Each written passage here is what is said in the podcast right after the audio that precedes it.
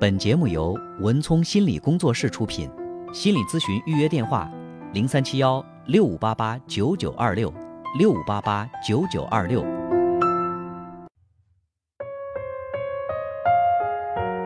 好，接下来进入我们今天的咨询室的故事。在节目进行的过程当中呢，欢迎大家继续拨打零三七幺六五八八九九八八来参与节目。那节目之外，您想预约个人的个案咨询，可以直接拨打零三七幺六五八八九九二六。有请我的搭档高翔。文聪好，听众朋友大家晚上好。我们在这里将以咨询师的身份来跟大家讲述这个案例故事，同时我们会对来访者的个人信息予以保密处理。嗯那今天的这个来访者呢，也是一位女性，结婚有三年多。嗯呃，那么在大半年前，她经历了一场就是这个孩子刚刚出生没多久就已经离世了这样的一个很悲痛的一个过程。因为哦我们知道，如果说真的是胎死腹中，虽然对这个女性的身体啊情感伤害也会非常大，但是我们没有看到那个活生生的小生命在我们面前出现过。那这，个时候，这对这个我们妈妈来说是确实是个打击哈。对这个打击非常大。当时她自己现在想来已经有了那个产后的抑郁，嗯挺明显的。对，但是那个时候不知道，她每次心情很难过的时候，她的老公呢，嗯，都会说：“哎呀，没事儿，呃，这也没什么，这种情况多多了。”呃，下次咱们身体调整好了再要呗。嗯其实你看这个话听起来一点毛病没有，但是对于那个女性，她在当时的那种很难过的那种情况下，她是觉得我一点儿也没有得到安抚。嗯什么叫做没事儿啊？你作为一个大男人，你没有经历过这个十月怀胎的辛苦，你没有感受到这个是小生命在你的母体当中跟你的那种生命的连接，嗯你就可以说这个没问题吗？我就再生一个能取代那个已经离开我的孩子吗？哎呀，丈夫这个安慰其实是没走心，嗯，没有说到心里去哈。对，刚开始的时候呢，她一就一直是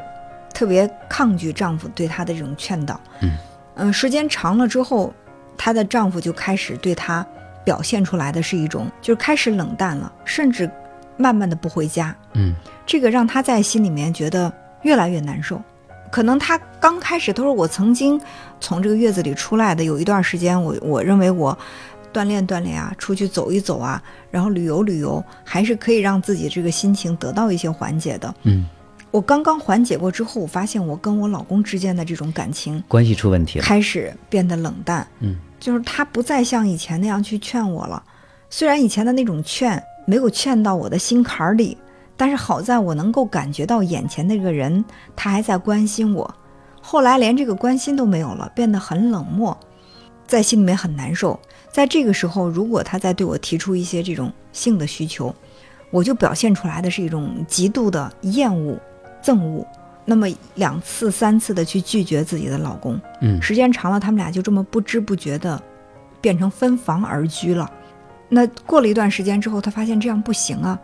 但是似乎她给她老公了几次这种暗示，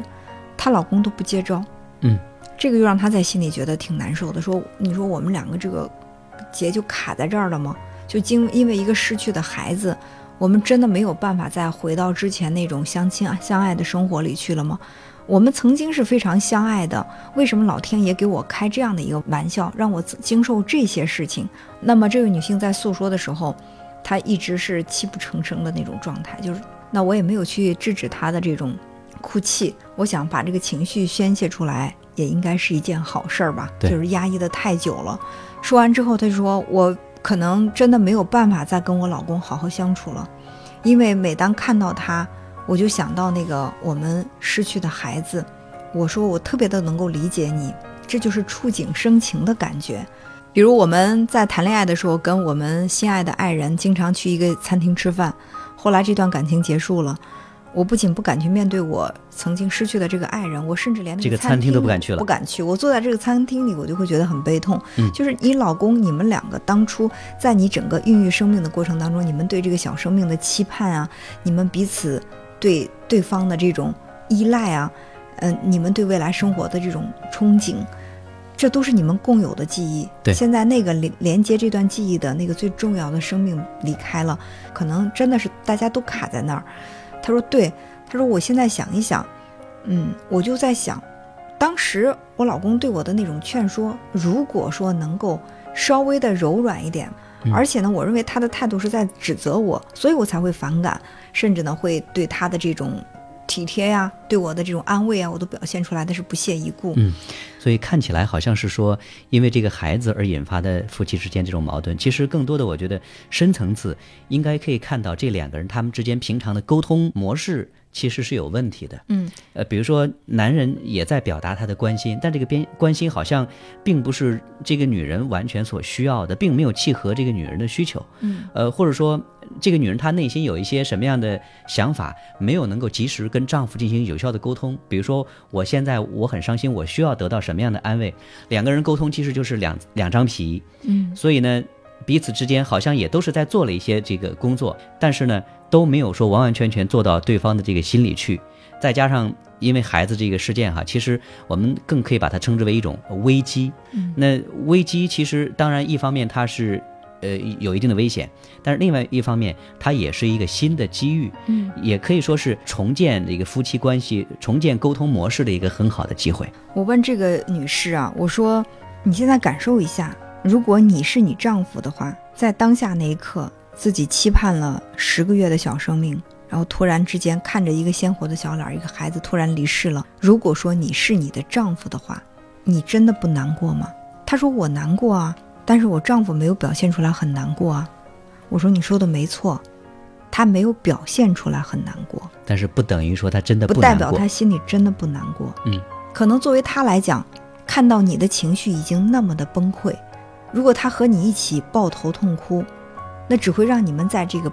悲哀的氛围当中越陷越深，并不是说他真的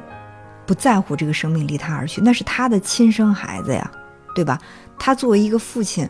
那条生命是跟他有血脉相连的，他能不在乎吗？他只是作为男人，他会表现得更加的理智，他用理智去控制情感，他想表现出来一种我轻松的放下了这种姿态，来引导你慢慢的从悲伤当中走出来。可能这个方法确实没有用好，也没有让你得到这种心理安慰，但是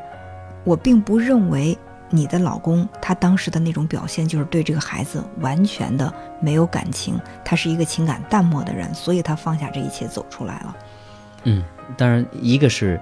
呃，她好像没有完全感觉到丈夫对孩子这个爱，同时呢，好像丈夫在安慰妻子的时候，其实也没有按我们说的这没有走心的去安慰到这个女人的内心的这种真实的需求啊，这也是他的一个是问题。但是我是这么想的，我觉得，除非是我们真正去学习，我们知道沟通的方式是什么。如果没有真正的去学习过，作为一个没有任何这种沟通的知识、心理学知识的一个男人，在遇到那种情况之下，他可能只能用理智去处理问题了。嗯，如果说是因为他不走心，他的这种沟通方式说的不好，我们就对这个男人进行指责，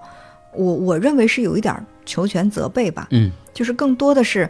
我们回顾一下。我觉得现在对于这个女性来访者来说，我认为回到过去，把过去的那些事情解构之秀之之后再重新建构的目的，不是说是她老公的错还是她的错，而是说我们都能够对对方多一些体谅。所以我不刻意的去强调当时你老公对你的那种安慰方法不对，如果他能够好好安慰你，就不至于那样。因为对她老公来说，他可能真的不会。嗯真的不会，就是我们身边有太多没有没有学习过这种正常的沟通。你比如说我我丢了个钱包，我心里挺难受的，那周围的人可能会说，那你怎么不看好呢？街上那么多的人，是不是？你把钱包钱钱包看好，不就不丢了吗？那还有一个人说，哎呀，算了算了算了，没事儿，破财免灾，破财免灾。然后还有另外一个人过来说，哎，不才丢了五百块钱吗？有什么呀？我上次都丢了五千了。那么这几种安慰的方式，没有一个能够安慰到我。嗯那这就是环绕在我们身边的这些人，对他们正常这就是我们平常所最能经常听到的所谓的安慰的话，是吧？嗯对，就是当我在心里不舒服的时候，我也可以去觉察，哎，他明明是在安慰我，为什么我在心里不舒服呢？我其实想要的是什么呢？他给我的又是什么呢？他给我的是把我从这个情绪当中把我拽出来，说别难过了，孩子走了就走了，我们把身体调养好，我们再生一个。他给我的是觉得我再生一个，但是我想告诉他的是，我们再生十个，老公，那这个孩子他在我心目当中的那个位置是不可这个唯一取代的。性是不可取那在。这一刻，我心里真的很空，我就想让你抱抱我，然后安慰安慰我，让我们共同去感受这个小生命曾经陪伴我们的那段时间，然后再好好的告别。就是我们要求别人怎么对我可能很难，但是我们觉察自己，然后知道自己想要什么，把自己的需要再告诉对方，可能会更加的容易一点。嗯嗯所以呢，这就是我们双方在进行这个彼此呃沟通的时候，嗯我们给到对方的就尽可能是对方所需要的，嗯或者说我们自己想要什么，我们就尽可能向对方去明确的去表示，然后嗯对方呢才能够知道说，哦，原来你想要这个。对，其实并不是说告诉对方我不要这个，你别这样对我，你怎么能够这样对我呢？对啊，我听起来像是指责一样的，我不喜欢你这样，但是我喜欢什么？对我想要什么？我想让你抱抱我，我想让你对我更温柔一点儿，我想让你能够体会到我失去孩子时候那种悲伤。我知道我可能早晚有一天会走出去，但是这一刻走不出去，我希望你能够在哪怕是在这个悲伤的情绪当中呢，你陪一陪我。其实我觉得，呃，如果说大家都去用更好的一种方式这种沟通的话，可能这个伤害不会造下。但是现在这个伤害已经出现了，我们就想的时候以后怎么办？就是我说现在对于这个婚姻，呃，虽然说你看到老公你会想到过往哈、你你在心里不舒服，那么既然你能够这么纠结，甚至还比较痛苦的来向我求助，我想这段婚姻它还让你很留恋的。他说其实跟老公是自由恋爱的，感情基础还是挺好的。对，呃，那么经历了这次的创伤，他也觉得他们的感情不应该脆弱到如此地步，就因为呃丧子之痛，让一对夫妻就这么分开了，对她在心里是不甘心的。但是现在面对丈夫的这种就是这样的一种态度，他也觉得有点无奈。他也在跟我讲，他说：“老师，你说嗯我在那个时候，我我本来我就心挺烦的，那么他对我提出这种，比如说这种夫妻生活的这种要求，我本能上就是很拒绝的呀。那我说我拒绝他，有的时候我觉得我挺烦的。我说你别烦我，我这种发说法真的不对吗？但这是我真实的感受啊。我说其实你的说法没错，但是你要让对方感觉到的是，当我拒绝你，不是因为你的原因，而是因为我。你比如说我今天太累了，可能我会觉得嗯不太舒服，可不可以我们不要怎么怎么样，是吧？这就是因为我是因为我最近我这段时间压力特别大，心情不好。那么这个时候，男人可能会觉得哦，这个原因不是因为我，是因为爱人他自己的原因。因为男人可能在这方面被拒绝的话，他会有一种特别强烈的挫败感，就会觉得、哎呦，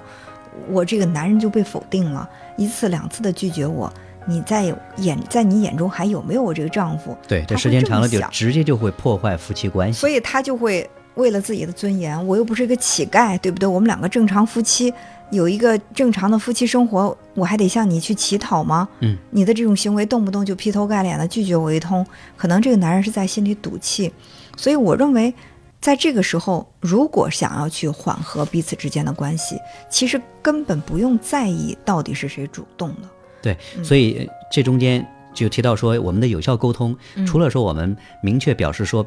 比如说赞同或者拒绝之外，我们最好说要给他做一个这个注解，嗯呃说明一下这到底是为什么。这样的话就可以打破我们呃因为这个沟通的信息不通畅而造造成的有可能这种隔阂哈。嗯嗯另外，其实我们也知道，曾经有过这种甜蜜的往昔，也不妨说从那段甜蜜的往事当中去提取一些双方交往的有效的这种经验来，嗯在今天重新用上，或者说我们也通过不断的去学习，能够去及时的这种调整和改变，嗯这样的话就可以把我们现在所面临的这种问题、面临这种隔阂，就可以进行有效化解。所以我觉得他们两个之间的这个感情，如果说这个女性来访者她往前跨出那么一步，嗯，也许她可以由危机到转机哈她。老公会愿意往她面前多跨出几步的，因为这个男人他确实很想去把妻子从这个悲伤的情绪当中救出来，也很想去给到这个妻子安慰，只是说他不会。嗯就是我们有这种好的意愿，但是我们暂时不会。那是不是可以给他一个机会，让他去训练，并且告诉他怎么做，然后最终两个人能够获得一种更好的沟通方式？这个时候，我觉得悲伤是可以放下的，未来的生活还是可以甜蜜的。本节目由文聪心理工作室出品，心理咨询预约电话：零三七幺六五八八九九二六六五八八九九二六。